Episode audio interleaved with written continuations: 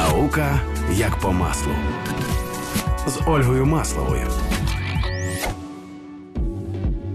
Вітаю! З вами наука як по маслу та її ведуча Ольга Маслова. Сьогодні ми будемо говорити про мої улюблені біомедичні теми. Будемо говорити про генетику і не тільки із Людмилою Туровою, кандидаткою медичних наук, яка зараз розкаже, чим займається, тому що це та людина, яка, окрім безпосередньо лікарської діяльності, ще займається і популяризацією, і різноманітними іншими проектами. Про все поговоримо. Вітаю! Доброго дня, вітаю всіх слухачів. Дуже рада бути сьогодні з вами і розказати максимально про е, напрямки своєї наукової діяльності і про медицину як такову, і саме найголовніше про медичну генетику. Як багато питань ми можемо дізнатись, коли ми знаємо свою генетику, коли ми знаємо не тільки свою, а коли ми намагаємося доторкнутися до творця знати секрети. Це надихає завжди. Дякую. Так, так, це дуже а, такі сакральні теми. Завжди люди, коли чують там абревіатуру ДНК, вони інколи її використовують, по-перше, не зовсім за призначеннями. Там починається ДНК чого завгодно, ок, окрім власне ДНК у самому першому сенсі цього слова. Але з одного боку, класно, що люди так почали трошки знати ці слова і словосполучення. От мені, як популяризаторці науки, завжди з одного боку приємно. А з іншого боку, коли інколи виникають такі не дуже коректні трактовки, то ти починаєш думати, боже, інколи незнання краще, ніж напівзнання, коли люди неправильно якось сприймають якісь певні речі, починають спекулювати на них або якось неадекватно реагувати. Але ми про це ще все також сьогодні поговоримо. Я зараз хочу просто, щоб слухачі трошки більше дізнались про вашу професійну діяльність і про її е, різні барви, тому що у вас є телевізійний досвід, цікаво про нього послухати, і є досвід саме клінічний, і досвід науковий. От які у вас зараз е, аспекти діяльності найбільш активно розвиваються в житті? Ну, якщо ми говоримо про експертність і про те, що лікар повинен е, постійно удосконалювати свої знання, то наука наука не може пройти повз, тому що е, якщо, наприклад, науковець, лікар-науковець не має клінічного, клінічної практики, це також е, не доповнює його. Тобто, якщо ми знаємо тільки теоретичні знання, а при цьому у нас немає практики, ми десь втрачаємо і навпаки. Тому е, я вважаю, що це це тільки моє е, бачення, що лікар повинен бути як і науковцем, ну якщо він вже присвятив е, велику е, частину свого життя саме науці, так і практиком, і не просто практиком, а практиком такого експертного рівня, тому що завдяки науці ми знаємо трішки більше. От Тому я і сповідую ці принципи життя, які були закладені моїми вчителями, а мені пощастило, тому що в мене були дуже гарні вчителі по життю. І зараз я продовжую навчатися, і мені зустрічаються такі люди, які показують, розказують. А я намагаюсь вже передавати ці знання далі, тому що є викладачом медичного університету. Я е, веду гурток науковий. Мої студенти завжди або номер один, або тоді не приймають участь. І я цим насправді пишаюсь дуже, тому що якщо вже ми виходимо на таку міжнародну арену, ми повинні показати свій клас для того, щоб люди не говорили, що в Україні немає науки. І коли я таке чую, мені е, мені навіть боляче таке чути, тому що я я вважаю, що в нас є дуже багато талановитої молоді, яка, на жаль, зараз покидає нашу країну.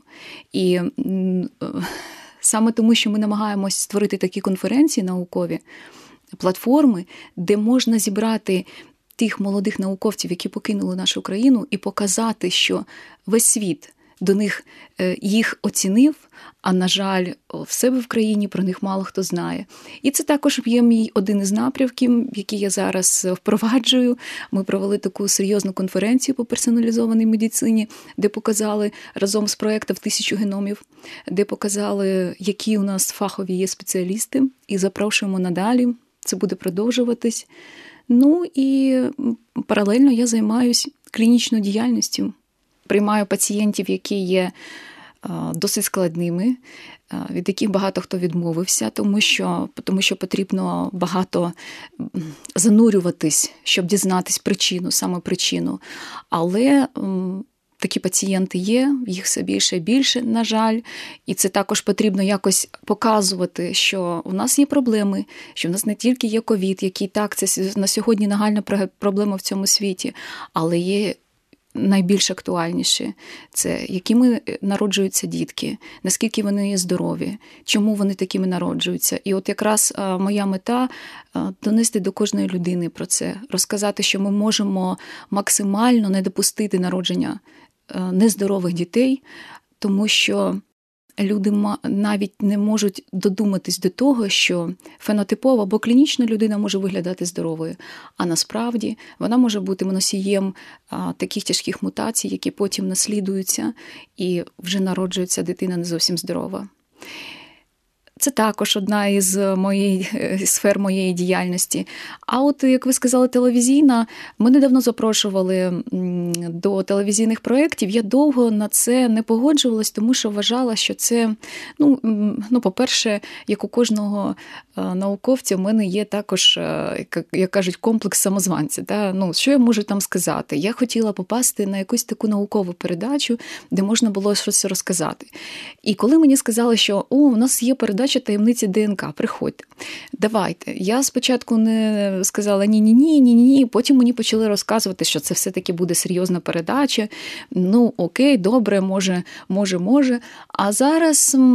Я розумію, що, можливо, якісь там наші цитати, які Е, ну не просто цитати, а коментарі, про які ми даємо, е, можливо, вони до самих героїв ем, не доходять, да, тому що, ну, тому що, якщо подивитись такі передачі, то зрозуміло, що. Це стандартні люди, в яких є серйозні ситуації, але багато хто навіть не усвідомлює, наскільки вони серйозні, і для них це такий, знаєте, собі спосіб життя. Але для тих людей, які дивляться, ці передачі. Можливо, вони можуть щось усвідомити. Можливо. Тому що, от якраз мені пощастило, е, там, де я є експертом на передачах, це передачі ті, де є Люди, які прийшли тут і зараз, ніхто їх це не підставні якісь герої, тому що навіть інколи навіть видумати таке неможливо. Я просто інколи я вже думала, так так давно вже так ніхто не живе. А насправді ти бачиш такі реалії і розумієш, господи, де це ж це ж життя, а для них це норма. Розумієте, і це лякає. Оце більше всього лякає. Ну так, у мене, до речі, про телебачення роздуми дуже схожі завжди були. Що з одного боку не хочеться, тому що там десь є ймовірність перекривлення, вирізання mm чогось не того і так далі. І це дуже пафосно і, і таке інше. І хто взагалі той телевізор дивиться. А потім я в якийсь момент зрозуміла, що так, розуміючи всі ці мінуси е, очевидні, е, все одно при можливості є сенс е, в якихось адекватних таких форматах з'являтися на телебаченні, тому що покриття саме тими люд... тих людей, які ну, навряд чи прийдуть до мене чи до вас на науково популярну лекцію, які навряд чи самі підуть десь щось гуглити там про генетику чи ще про щось подібне. От до них достукатись можна якраз саме через телебачення, і нехай, можливо, в перші спроби це буде щось е, щось таке не дуже, можливо, суперглибоке і і важливе з нашої точки зору, бо ми це все знаємо. Але для людини, яка там вперше почує про якусь закономірність передачі генетичної інформації чи про ще щось подібне, це для неї може стати поштовхом там про щось задуматись раптово. Тому так я теж стала стала толерантнішою до телебачення. Ну і от радіо, звісно, трошки з іншими аудиторіями працює, але все ж таки я теж думаю, що те, про що ми сьогодні з вами говоритимемо, воно теж долетить до певної кількості людей, які і так е, думають е, трошки більше, ніж, можливо, середньостатистичні е, мешканці України, тому що громадські радіо слухають все-таки люди розумні одразу хочу похвалити свою аудиторію, тому що так слухають розумні люди, але, звісно, е, слухають люди різного, різної освіти, різних спеціалізацій, тому говоритимемо як найпростіше і як найзрозуміліше. І е, усіх е, гостей питаю про те, як ви прийшли в це, в те, чим ви займаєтесь зараз. Тому що не знаю, мені здається, з такої психологічної точки зору завжди дуже цікаво, от як саме розвивалась людина, чому вона обрала саме той чи інший шлях, і чим її привабила та професія, в якій вона зараз. Ну, ви знаєте, я скільки себе пам'ятаю, я навіть е, от я себе пам'ятаю з двохрічного віку, і я вже знала, що я буду лікарем. Але в мене було дві два напрямки. Або я була, я завжди казала своїм батькам, я буду або лікарем, або актрисою. І мені, у мене мама питала: ну ну чому така лікар і актриса? Це якось знаєш, чому так? А, от, І потім я намагалася якось е, це все співставити, тому що була завжди такою активною. І і тим паче, е, починаючи з дитячого садочку, там школа, завжди в нас таке було медсестринство, ці всі пов'язочки, там кожен виконував свою функцію. Я завжди була, була лікар. Всі знали, що я це є лікар. Е, потім я після 9 класу поступила до медичного училища. Моя професія фельдшер-акушер. І в 16 років я вже прийняла перші пологи на ЖД вокзалі. Екстремальна Екстремально, ситуація. Після чого я сказала, що ну тоді я я вже навчалася, я вже закінчила перший курс е, медичного училища. А 90-ті роки нас навчали початок 90-х, Це було зовсім по-іншому. Тобто ми навчались досить серйозно і практикували серйозно. Але ну, зробити такий. По-перше, я е, я себе відчувала богинею, да, тому що я зробила нереальні речі. Якщо це розказати, в яких це було умовах, то дійсно це так, але це вже окрема тематика. А по-друге, ем, ну ти розумієш, що ти ти зробив таке щось нереальне, ти побачив таїнство народження життя, як воно проходить, і ти розумієш, що тобі не потрібно навіть до того доторкатися, тому що все фізіологічно відбувається. Але після цього я сама сказала тоді мамі, ми з нею тоді подорожували, е, що все, я більше не буду народжувати, тому що я те, що я побачила, воно мене якось. Я я навіть як жінка я цього злякалася. Але кожного дня я, я вже працювала, почала з 16 років працювати і до сьогоднішнього сьогоднішнього дня в медицині. І я вже розуміла, що так, дійсно, я буду е, буду продовжувати своє навчання. Я не я буду не просто фельдшер-акушер, а я буду працювати е, лікарем. І, звісно, е, вже коли я поступила до медичного університету, я знала, що я й далі буду продовжувати навчання, тому що мені було цікаво, мені завжди була цікава наука. І з першого, ну і в училищі я я вже була досить активна з наукової точки зору і писала роботи такі наукові, наскільки це було можливо в медичному училищі, так само і в університеті. Е, там на всіх олімпіадах активні студенти не тільки потім, після закінчення, але в мене було цільове направлення. Перш е, я повинна бути була акушером-гінекологом. Тоді в нашому це була перша реструктуризація е, медичної системи, і у нас е, всі, хто були за цільовими направленнями, не тільки, тобто, у нас помінялася повністю інтернатура була більше, і я дос... я дякую за це, тому що це дійсно краще, коли більше виділяється часу на інтернатуру. І у нас була перша вже магістратура. І люди, які йшли і на інтернатуру, вони проходили паралельно і магістратуру, але не всі, тільки ті, які мали досить високий бал, які були допущені до цієї. Тобто потрібно було вибрати місце в магістратурі, щоб е, туди поступити, тому що там було ну, досить високий на одне місце шість, шість людей, досить серйозне. От. І я потім вже пішла навчатися в магістратуру, але я е, вже навчалась, мене взяли на кафедру е, педіатрії з медичною генетикою. Тому що е, я йшла паралельно по вибрала собі напрям, напрямок неонатологія. Все, я закінчила магістратуру, е, і тоді з'явився новий закон. Тільки в аспірантуру можуть поступити тільки ті люди, які після закінчення магістратури, і все. От і поступила в аспірантуру. Достроково її закінчила, я достроково захистила дисертацію. Дисертація була досить серйозна. Я жила, я просто е, ці всі роки, будучи ще в магістратурі, жила в лабораторії, можна сказати, мене не було. Але Дуже при цьому розумію. але при цьому продовжувала приймати активну участь е, і приймати пацієнтів, тому що без без цього ну ніяк. От і все. Мені потім сказали, що у нас не, не був закритий цикл медична генетика, і мені сказали, все, тепер ти будеш. Е, викладачем з медичної генетики. Я кажу: ну як, як я? Я ж я ж я ж такий спеціаліст у цьому, цьому, в цьому, але ніяк не медична генетика. І е, багато хто цього не розумів і не хотів і братися, тому що це досить важко. І я пройшла потім спеціалізацію з медичної генетики. І все. І тоді це обласна дитяча лікарня, до тебе йдуть всі, ти приймаєш всіх, консультуєш всіх, е, але це така школа життя.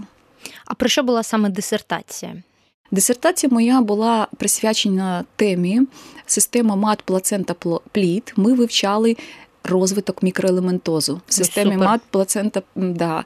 Це було досить серйозно, тому що коли я бачу, е, я зараз хочу сказати, що всі, хто вивчає мікроелементний дисбаланс, всі люди молодці.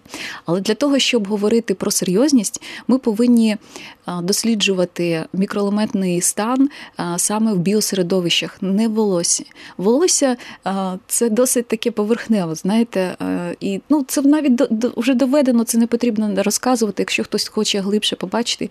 А саме для того, щоб розуміти, як відбувається накопичення, як відбувається виведення, ми повинні дивитися і еритроцити окремо, і плазму окремо, і дивитися сечу, добову сечу, щоб зрозуміти, а як чому відбувається дисбаланс, за рахунок чого, де накопичуються, наприклад, токсичні матеріали, і не тільки. Ми ж вивчали і молозиво, і молоко і е, і сечу, і кал новонароджених, і плаценту, і пуповину. Тобто в нас було стільки біосередовищ, де е, де було показано, чому так відбувається, чому народжуються дітки з тієї з тієї чи іншої патології, і до чого тут мікроелементний дисбаланс.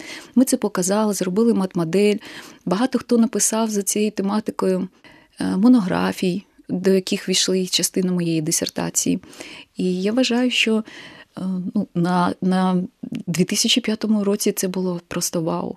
Ну так, це це дійсно вау, і а, тут хочеться завжди підкреслювати, що коли люди говорять там про здоровий спосіб життя, про здоров'я, про якісь ще інші аспекти, вони зазвичай обговорюють тільки те, а, що вже людина в собі пам'ятає, як вона живе, чим вона харчується, яким спортом займається, як спить і так далі.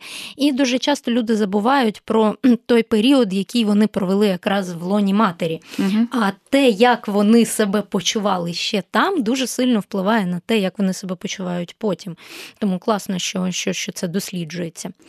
От тому я вирішила дослідити цей матеріал, тому що я народилась сама недоношеною дитиною, і я не могла зрозуміти, чому е, чому в мене є якісь нюанси. І мені було це досить цікаво, я цього не стидаюся і завжди про це говорю. І е, мені я розуміла вже тоді, що це мультифакторна уже патологія, да, недоношеність на сьогоднішній день вважається. І я знала, що моя бабуся народилась такою, потім народився мій татусь. а і я. І що ж тоді буде з моїм, з моєю вагітністю? Мені це було цікаво. Тому я намагалась з усіх боків і далі продовжую це досліджувати і показувати саме, чому народжуються діти недоношеними, да, там ранніми пташками. І мої перші пацієнти були також малесенькі да, е, дітки. Тому для мене це досить, е, коли мені починають говорити, що там та ні, ми знаємо, там це краще, це, це тут не до чого, або кажуть, генетика тут не до чого, то я розумію, що мабуть, людина не до кінця е, розуміє молекулярні основи захворювання будь-якого, тому що генетика дає відповідь. Майже на всі запитання, які ми ставимо. Якщо ми хочемо щось дослідити, якщо ми хочемо щось довести, коли ми можемо зануритись до генетичних основ, ми покажемо, чому чому виникло те чи інший, той чи інший стан. Я зараз не кажу за захворювання, да, тому що є ще граничні стани, які ми можемо коригувати. І найголовніше, ми можемо їх коригувати. І от е, тут хотілося б, знаєте, в нас всі говорять вже про патологію, про те, що сталося, і як же ми будемо лікувати. Ей, агов, ми можемо не допустити цього. Оце найголовніше. Да, це це в мене якраз е, наступна низка питань була, тому що. Один із найбільш таких складних е, з етичної точки зору моментів, на якому я часто вступаю в дискусії з різними людьми, це те, що в нас поширена там благодійність, в нас поширені якісь моменти пов'язані з підтримкою родин, в яких народилась дитина з певною патологією. І це, звісно, трагедія. Тут я без жодного там шеймингу чи знецінювання цієї ситуації, але в нас завжди якось на емоціях все відбувається відбувається, що мов давайте зберемо для маленької дитинки там 100-500 мільйонів для того, щоб її вилікувати. І дуже рідко хтось такий сміливий, е, е, як інколи я, говорить про те, що можливо, давайте витратимо ці ж гроші на створення лабораторії діагностичної для підвищення кваліфікації лікарів, доступність е, скринінгу і так далі. і так далі, Тому що дійсно, як би це не звучало, можливо, різко, але більшості з цих дітей могло б просто не бути. І ну, я розумію, знов таки, я тут дуже акуратно з цими всіма висловами, тому що тут багато етичних моментів, багато з того, що ну тобто, це все все я розумію. Не, не треба звинувачувати мене одразу там в якомусь цинізмі такому і так далі. Але якщо ми думаємо все-таки не про емоційну частину, а про стратегічний вплив на здоров'я нації, то треба все-таки, напевно, що з інших місць заходити.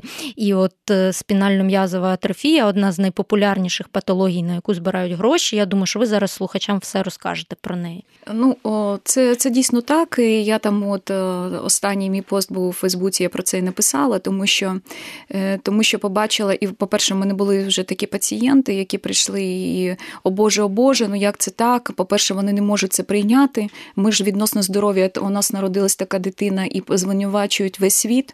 А проблема якраз таки, знову ж таки, я все розумію, і це дуже боляче. І це дуже складно для лікаря, коли ти починаєш оголошувати діагноз. Знаєте, навіть онкологи не стикаються з тим, тому що в онкології можна ще щось можна ще щось виправити, можна дати надію. А от в генетиці Інколи вже ми не можемо дати ніякої надії, і для і для батьків, які не хочуть усвідомити цей стан, це ви виносите вирок, ви є палачем. І витримати це інколи досить важко, досить важко, морально, фізично. Ось чому там в європейських країнах е, поряд з генетиком завжди знаходиться психолог, саме для того, щоб е, підготувати батьків або людей, які супроводжують пацієнта до цього. Але цього могло би не бути найголовніше. Та? І тут потрібно просто розказувати розказувати. Я вас підтримую на всі 100% про те, що краще було створити фонди для того, щоб навчати наших колег. Це не значить, що всі такі погані, ніхто не хоче навчатись. Це говорить про те, що, на жаль, в інститутах зараз приділяється медичній генетиці дуже мало уваги. Давайте глянемо гедлайни інших університетів європейських, коли там зовсім інша програма. І ось чому на сьогоднішній день багато лікарів не взагалі вони вони розуміють, що є проблема генетична, але це генетична і нехай йдуть. А хто в нас в Україні становить е, стає генетиками? Да? В основному, коли е, розуміється, що що по, повинен бути в області генетик, шукають того, хто може стати. Призначають не за покликанням, а просто призначають людину, яка потім починає якось навчатися, навчатися, навчатися. Але якщо це не є покликання людини, їй досить важко осягнути саме такі високі об'єми інформації. І тому е, я поважаю кожного свого колегу, але я розумію, наскільки їм важко, тому що в них є своя робота основна, да, де вони там є основні спеціалісти, але вони ще й генетику суміщають. І тоді це немає, не, не досить фахово. І тоді багато так, таких, ну. Майже кожен мій пацієнт приходить і каже: От ми були і там, і там, і там, і там, і ось ой, ось нічого. Але ж, е, по-перше, ми зараз ми можемо допомогти людині, коли і лікар хоче, і сама людина хоче. Тоді тандем збігається, і тоді е, ми можемо дійсно допомогти. Коли ж хоче хтось один або один, або інший, ми не можемо тоді допомогти. Стосовно патології, такої, як СМА, так це досить серйозне захворювання, але багато хто навіть не розуміє, що є чотири форми цього захворювання. І в залежності від того, які ці є різні мутації, які відбуваються в двох генах. Навіть у мене є такі пацієнти, які дослідили тільки один, інший ні. І, А нам потрібно дивитися завжди тандем цей. І я про це завжди говорю. І ми повинні дивитися не тільки одну мутацію, а якомога більше досліджувати, тому що це для нас також досить важливо. І є такі ситуації, коли, якщо, наприклад, е, цей діагноз був підтверджений на першому місяці життя або протягом першого місяця, другого місяця життя, ми ще можемо щось зробити. Якщо це було підтверджено вже після, то тоді багато хто ну небагато хто в нас небагато хто отримав ці препарати, але ті, хто отримали, мають ем, таке розочарування. Чому це нам не допомогло? По-перше, хто сказав, що це може допомогти? Не лікується генетичне захворювання. Це перше. Ці препарати вони дійсно дієві, вони допомагають людині адаптуватися. Наголошую, адаптуватися, а не а не лікувати. Тому досить, е, ну розумієте, не потрібно давати такі надії. Е, я вважаю, що це також є неправильне спілкування лікарів з пацієнтами, коли дають надію. А я вважаю, що ми нам потрібно максимально розказувати так, як є. Так, звісно, не так жорстоко, не так там за за 5 хвилин. Інколи потрібно більше приділити уваги саме для того, щоб розповісти, як з цим жити, як бути далі, розказати правду, що може бути, що може статися, тому що багато хто навіть не розуміє, а що далі. От сказали страшний діагноз і пішли, і все. І людина просто сидить в коридорі, і вона і вона повно, повністю е, не розуміє, що їй робити. І і у мене таких ситуацій ну, досить багато. Майже кожна ситуація. Розумієте, є такий один, наприклад, один синдром, який є один в Європі. Це хромосомна патологія, яку діагностували е, в, у нас в Києві. Вона одна в Європі. Але коли сказали про це батькам, до речі, батьки, які мають е, відношення до медицини, тоді е, під час оголошення була мама, яка є фаховим лікарем, яку в Києві знають багато хто. Їм просто вийшли і сказали: от у вас таке захворювання. Дивіться, ми його знайшли, ха-ха-ха, і пішли. Розумієте? Вона за ними біжить, там колеги, агова, що мені робити? Що мені, як цим жити? Як я що я скажу? Як як бути? Давайте щось. Так як як жити? Так як ну, хромосомна патологія, все до побачення. Це людина хромосомна патологія, не хромосомна, це людина. Перше, найголовніше, це не є, е, ну розумієте, і. Дітки, які є, мають свої генетичні особливості, і дорослі, до речі, їх також досить багато.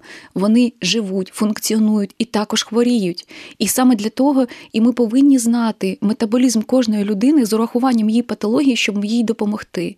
Ось в цьому саме найголовніше питання. Вибачте, я, мабуть, так знаєте, е, ви хотіли від мене почути більше про СМА, а я так. Е, ні, ні, я якраз хотіла почути більше про все. Ви вичерпно відповіли. СМА я просто навела більше для слухачів як приклад того, на що в основному звертають угу. увагу. А так е, я із задоволенням прослухала цю частину, тому що.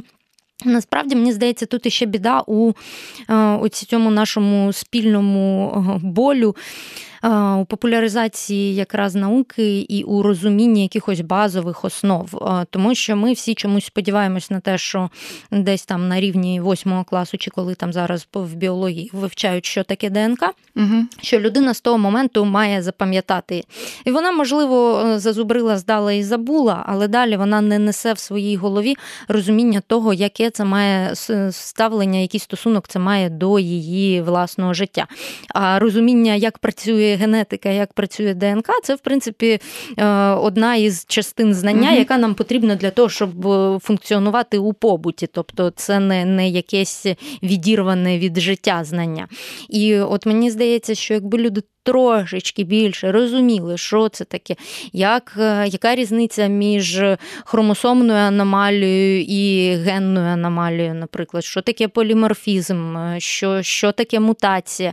Тобто, в нас же теж слово мутація це одразу якісь гиги, якісь там угу. чудіки з мультфільмів, Чорнобиль ще третя асоціація. До речі, про Чорнобиль і про мутації ми говорили із попередніми гостями. Цього року в мене ціла низка чорнобильських е, ефірів була. Послухайте, будь ласка.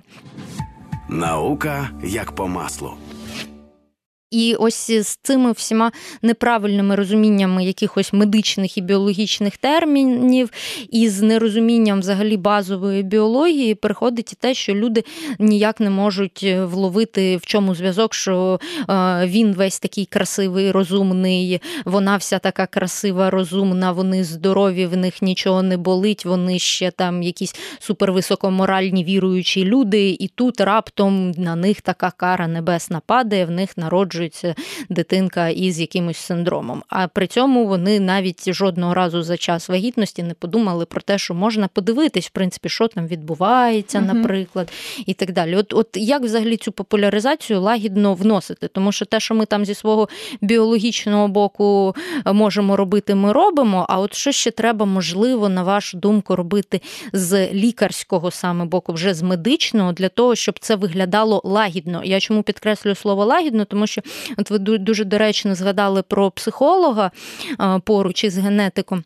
У нас дійсно є у людей дуже сильний страх діагностики. Тобто вони думають, так я живу з незнанням, що буде, і як в анекдоті про 50 на 50 зустріти динозавра чи не зустріти. Ну, народиться здорова, тоді я не буду про це думати. Народиться хвора, тоді вже буду думати.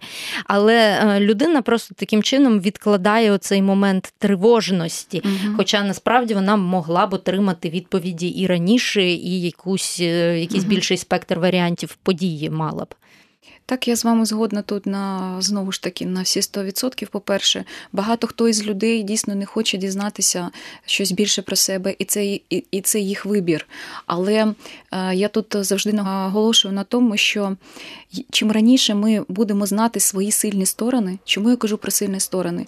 Тому що в природі завжди існує баланс. Коли є в нас, е, коли в нас є якісь нюанси, ми всі не ідеальні. Це по-перше, найголовніше, я хочу, щоб всі запам'ятали. Немає. Я ще не зустрічала за всі свої 25 років клінічної практики ідеально здорову людину. Коли я на дисертацію набирала групу, ну у нас було 150 здорових жінок. Ми не могли набрати здорових жінок. Це 2005 рік, а це навіть 2003, там ми набирали 2001, і їх уже не було тоді. Тому що з анемією першого ступеня вагітна це вже не здорова. Розумієте? І а, в нас була відносно здорова група, тому що здорових немає, це найголовніше. Ми всі маємо свої нюанси. Кожне нове покоління воно буде слабіше, ніж інше, тому що ми несемо генетичний груз, який вже накопичується, а ще й самі живемо в стресовій ситуації, от як і на сьогодні. Да? І е, вірус, е, який є досить агресивний, і не тільки один. Та, там а їх багато. І е, емоційна складова, яка є зараз досить серйозною. І е, чому, е, наприклад, я дозволю собі привести приклад на однієї з моєї наукової роботи, яка стосується дітей зраз, де ми дослідили, що з 2014 року кількість таких дітей збільшилась в рази. Це такі тільки по місту Києву. Чому? Тому що вони були зачаті і вони народжувались в той період або розвивались в утробі мами в той період, коли були воєнні дії, коли нас були розстріли на Майдані і все інше. Е, мама перебувала в стресі, в досить серйозному стресі. І цей стрес е, не міг е, не ніяк. Ну, тобто, це не не могло пройти без е, сліду, це не могло е, не залишити будь-які наслідки. Тому кожній вагітній я завжди говорю, що ми вам потрібно максимально зараз концентруватися на добрих подіях, на добрих речах. Чому в Україні раніше вагітну жінку поміщали е, в таке середовище, тобто була хата писанка, де все там де мальви, де красиві речі. Чому тобто, щоб вона дивилась на прекрасне, співала там, вишивала, щось таке робила, але не було поганих якихось навколо речей. Це ще давним-давно було, да? коли ми ще також це вивчали, там якісь впливи фольклорні ще. От. І у нас ситуація знову повторюється. І кількість дітей, до речі, які мають зараз патології, знову збільшується в рази. І, і і проблема тут не в тому, ну хтось каже, що так, так, це тому, що ми маємо досить гарні діагностичні можливості. Це правда, ми маємо гарні діагностичні можливості, але чому це відбувається? Ми раніше їх також мали. І е, людина, яка хотіла пройти повне обстеження, вона також могла, але не було така велика кількість е, саме тих патологічних процесів, які ми зараз у кожної дитини можемо вже діагностувати, навіть при народженні. Тому це досить важливо. І е, нас говорять про те, що є скринінг, і буде скринінг ненатальний на більшість хвороб. Да? Там Хтось каже 20, хтось каже, їх буде більше, ніж 20. Але вчора буквально я говорила з колегою, який впроваджує цей скринінг, і програму закрили. А з якого з якої причини офіційного фінансування? Тому що фінансування йшло із інших установ, які були європейськими. Угу. Зараз ситуація, яка є у нас в Україні, поки що припинилося фінансування. Це була одна із програм, да, яка не я, яка безпосередньо вже займалася впровадженням і проведенням цих цих скринінгових програм. І, до речі, вже коли ми говоримо про ненатальний скринінг, біохімічний ненатальний скринінг це здорово. Ми можемо це діагностувати, але навіть от у мене зараз студенти спитають: а чому от ми зараз працюємо? Ну, багато студентів, які вже працюють. А чому так ми не бачили, щоб це проводили? Ми не бачили, щоб це відбувалося хто працюють в пологових будинках. Чому? А тому, що у нас не завжди також є ем, реагенти, які потрібні, і інколи пропускаються, або робиться там на одне захворювання по протоколу їх чотири. І в такій ситуації я рекомендую все-таки батькам вже брати відповідальність на себе і робити по можливості саме генетичний скринінг, коли ми можемо дослідити вже гени і бути впевнені на 100%. Чи є дитина носієм будь-якої патології, яку ми досліджуємо, тому що ми не можемо дослідити на все. Звісно, якщо у людей є така можливість фінансова, то це можливо зробити. А хоча б на основні патологічні процеси на більш на більш розповсюджені. От як я приведу приклад свій, да? Е, коли в мене народився син, я зробила йому е, діагностику, і я була вже спокійна. Хто б мені що не говорив, у мене вже були, я розуміла, чого мені очікувати, на що мені сподіватися, тому що зна, е, я вже знала свої свою генетику. Так, Я знала, що мене може очікувати. Я зробила повногеномний скринінг собі, колись ще коли готувалась до вагітності. І перше, що я, от коли ви сказали, що багато хто не хоче, та, е, там вибрав собі таку таку модель, що я не хочу знати нічого. Коли я отримувала знання про себе, та, я, у мене також був шок, але я розуміла. Я розуміла, тому що я знала, що в мене є в родоводі, чого мені чекати. І потім я сказала: Ей, стоп, я ж.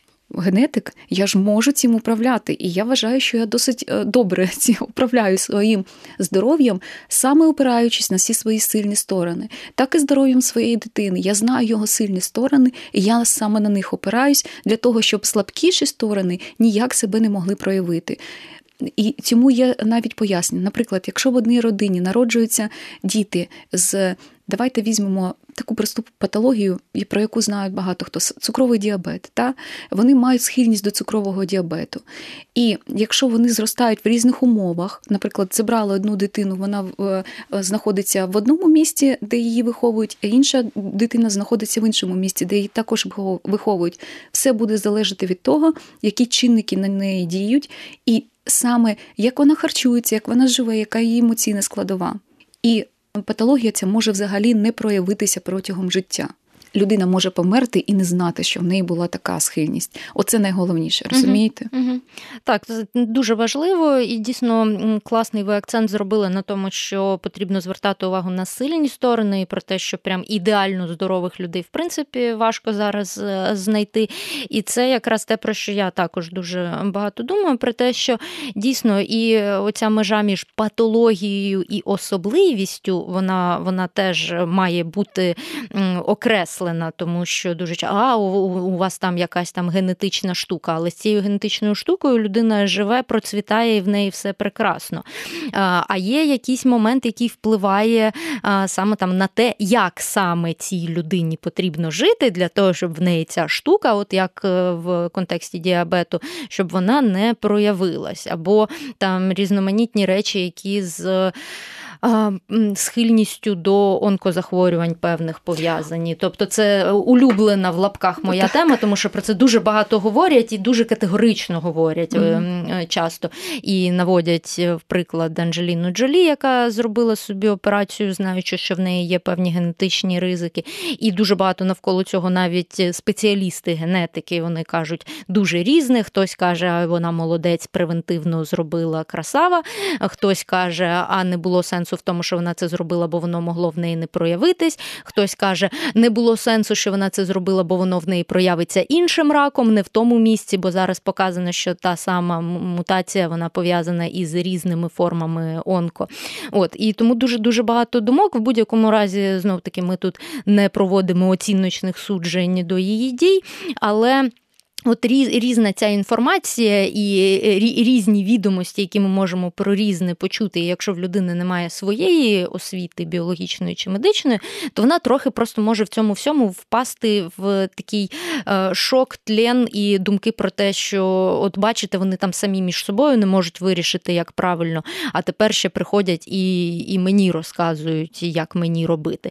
Тому от я не знаю, в мене такий теж я розумію, що це якийсь потік думок, але е, мені просто просто цікаві от ваші погляди на це все. І, можливо, чи є у вас, як у якраз у лікаря-генетика, якісь свої інсайти. Ну, от частину я вже почула, можливо, якісь рекомендації, що робити іншим людям для того, щоб знизити ці ризики всі. Так, є.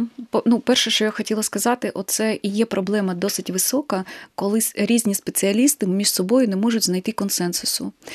Ми на зараз, от я кажу, ми е, це е, ті молоді, ну я себе відношу до молодих науковців, які які намагаються зібрати ядро, і не для того, щоб сказати іншим, що дивіться, ми такі всі розумні, а ви ніхто. Ні, для того, щоб показати, що ми можемо вже по-іншому. Нас нас ми, е, міняється парадигма медицини. Ми хочемо по-іншому, ми хочемо робити разом, а не окремо, тому що в єднанні сила, тому що ми можемо більше, коли кожен може признести донести свою індивідуальність, свої знання. Я не можу знати, у мене сім спеціалізацій, але я, вони всі мені потрібні. Я знання з кожної з них використовую. Але я не можу знати, наприклад, досконало-досконало там кардіологію. Да? Я не можу знати досконало-досконало хірургію, ще якісь такі речі. І для того там неврологію, тому що я не є невролог, але я постійно стикаюся з такими проблемами. І тому я вибираю для співпраці собі тих лікарів, які так, як і я, люблять свою професію, які я їх наз... Вони такі, знаєте, зажжені, якщо говорити російською мовою. І е, у нас є такий осередок, і ми намагаємося це робити, показувати, як от як потрібно разом, разом, тому що ми можемо більше тоді. Це найголовніше. Друге, це ми все-таки спираємось, кожен, мабуть, лікар може спиратися на свій досвід, тому що, от коли в нас кажуть, що є от є така патологія, і я знаю, як це може бути. По-перше, ніхто не може знати, як це може бути. От знову повернусь до цієї роботи, яка стосується дітей зраз. Вона є досить показовою. Більше 150 дітей, які пройшли повногеномне обстеження, і не тільки повногеномне, хтось здавав там панелі, неважливо, але симптоми у всіх одинакові. одинакові. А причина генетична у кожного різна. Розумієте, у кожного немає повторюваних, які от от, от саме таке, і це саме призвело до того, що е, дитина народилася такою. Ні, е, у кожного є своя причина. Це перше. Друге, якщо ми говоримо вже в контексті персоналізованої медицини, то це не значить, що ми відкидаємо доказову медицину. Ні, ми опираємось на неї як на основний, знаєте, так, плацдарм, да, де ми знаємо точно, що діє, що не діє на певні когорти. Але якщо ми говоримо, наприклад, про те, що є людина, яка має якісь свої генетичні особливості, наприклад, схильність до онкопатології будь-якої, то ми повинні ще враховувати її інші індивідуальні особливості. Якщо ми будемо тільки мислити як когортно, ми не побачимо індивідуальність цієї людини. От чому до мене приходить дуже багато молодих жінок, які приходять зі сльозами все. На цьому все я готуюсь піти з цього світу, тому що і показує мені свій генетичний тест. Вона зробила тільки два поліморфних варіанти. А є насправді, я завжди про це кажу: є гени, які структурні, які відповідають за окрему функцію, а є гени, які вони регулюючі, регулюють роботу цих структурних генів. Якщо ми хочемо подивитися на будь-яку патологію, ми повинні розуміти, що нам потрібно їх дивитися в тандемі. Тому що, наприклад, якщо в нас неправильно роблять, е, працюють, ну будемо говорити так, щоб всі розуміли. Вибачте, що я так просто, але я хочу, щоб всі мене зрозуміли.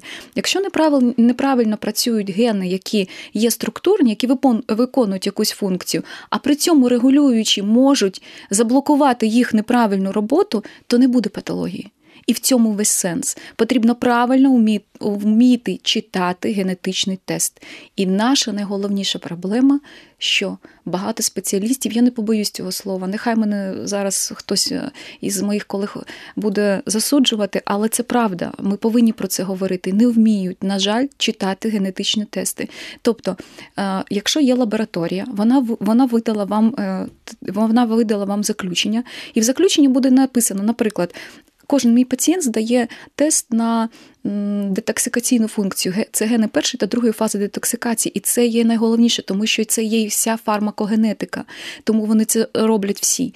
І е, там написано просто заключення лабораторії. У вас є порушення генів першої фази детоксикації. На цьому все. Але кожен ген має свою функцію, відповідає за е, метаболізм певних речовин, і це все повинен розписати вже лікар, а не просто сказати: О, ну все, у вас є, на цьому ваша причина, розумієте? Тобто, дивіться, навіть коли ви отримуєте з дуже крутої лабораторії тест, читайте, будь ласка, його до кінця, і там написано, що може вам його розшифрувати тільки лікар, клінічний генетик або клінічний спеціаліст, який бере цей тест, тест, дивиться на основи, які є у вас, дивиться на вашу клініку. І, наприклад, якщо до мене звернула жінка, а в неї в кожному поколінні є онкопроцеси, які проявляються. А ще і в кожному поколінні по жіночій лінії, а ще й по чоловічій лінії. І я бачу, що в неї вже є доброякісні прояви. Так, звісно, я буду рекомендувати такій жінці, тоді зовсім інші будуть рекомендації. Е, але якщо прийшла жінка, у якої також є доброякісні прояви, але я дивлюсь, що в неї є гормональний виражений дисбаланс, який можна урегулювати, і при цьому її родовід взагалі не обтяжений. Я розумію, що у такої жінки, якщо правильно зробити до неї підхід, вже це не мій, а вже це підхід буде акушера, гінеколога, ендокринолога разом з е, фаховим. Досить фаховим спеціалістом-онкологом, які врегулюють її метаболізм, і про і, і захворювання цього може і взагалі в неї ніколи не бути. Розумієте, але вона повинна до себе тоді по-іншому відноситись. Оце найголовніше. Тобто до кожного до кожного пацієнта в нас є персоналізований підхід. На цьому наголошую. Да, і дякую дуже, що ви це проговорили про е, читання аналізів, тому що в мене тут у студії багато було людей пов'язаних із генетикою, і з точки зору біології, і з точки зору медицини, і ми всі кожен раз про це говоримо, але я думаю, що треба говорити ще більше, ще частіше, тому що так, одна частина аналізу це якість власне самої методики і ті дані, які ви отримали цим аналізом, цією методикою. А друга частина, яка е, з точки зору інформативності важлива також, це якраз інтерпретація цього всього, тому що якщо ви просто побачили якийсь висновок, або е, що, що о, там щось не працює, або щось відключене або чогось нема, то це ще не завжди привід бігти на кладовище. І більше того, інколи, коли вам кажуть, о, та тут все нормально, може також виявитись не дуже нормально. Тому тут треба якраз е, завжди.